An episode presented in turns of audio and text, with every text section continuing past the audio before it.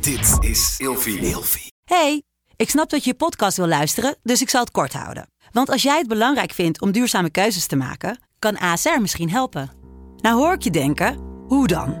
Nou, bijvoorbeeld bij het duurzaam herstellen van schade. Of de premies die we beleggen volgens ons duurzaam beleggingsbeleid. Dat bepaalt waar we wel en juist niet in investeren.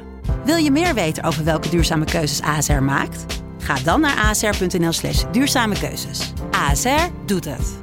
Zo, dan kan je nu lekker naar je podcast luisteren. Slapen jij en je partner al jaren in hetzelfde bed en wordt het tijd dat je de onderdelen van het bed moet vervangen?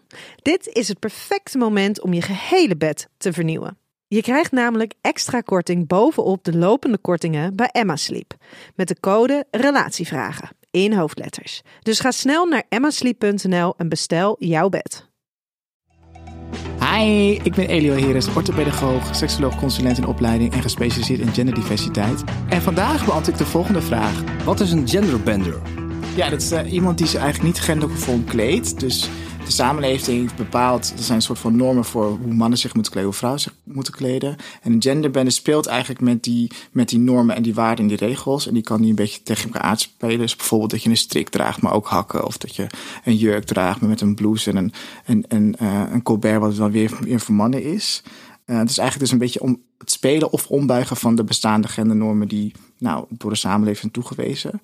Is dat een beetje wat uh, Mark Jacobs ook doet? Ja, Hoge, man, hoge hakken. Ja, ja, terwijl dat is grappig, want uh, eigenlijk zijn hoge hakken ooit bedacht voor uh, het Hof van Parijs. Voor mannen, omdat ze dan niet in de stront hoefden te lopen in Parijs. En het is uiteindelijk, in, volgens mij in de 18e, 18e eeuw, uh, is het overgenomen door vrouwen juist weer. En is het meer toegewezen aan vrouwen. Dus het is ook nooit, die normen en waarden zijn altijd onderhevig aan nou, wat er in de samenleving gebeurt. En staan dus ook niet echt vast. Met de code RELATIEVRAGEN in hoofdletters krijg je 10% korting bovenop de 50% korting die je nu krijgt op het bed dat ik bijvoorbeeld heb. Dus ga snel naar emmasleep.nl en bestel jouw bed.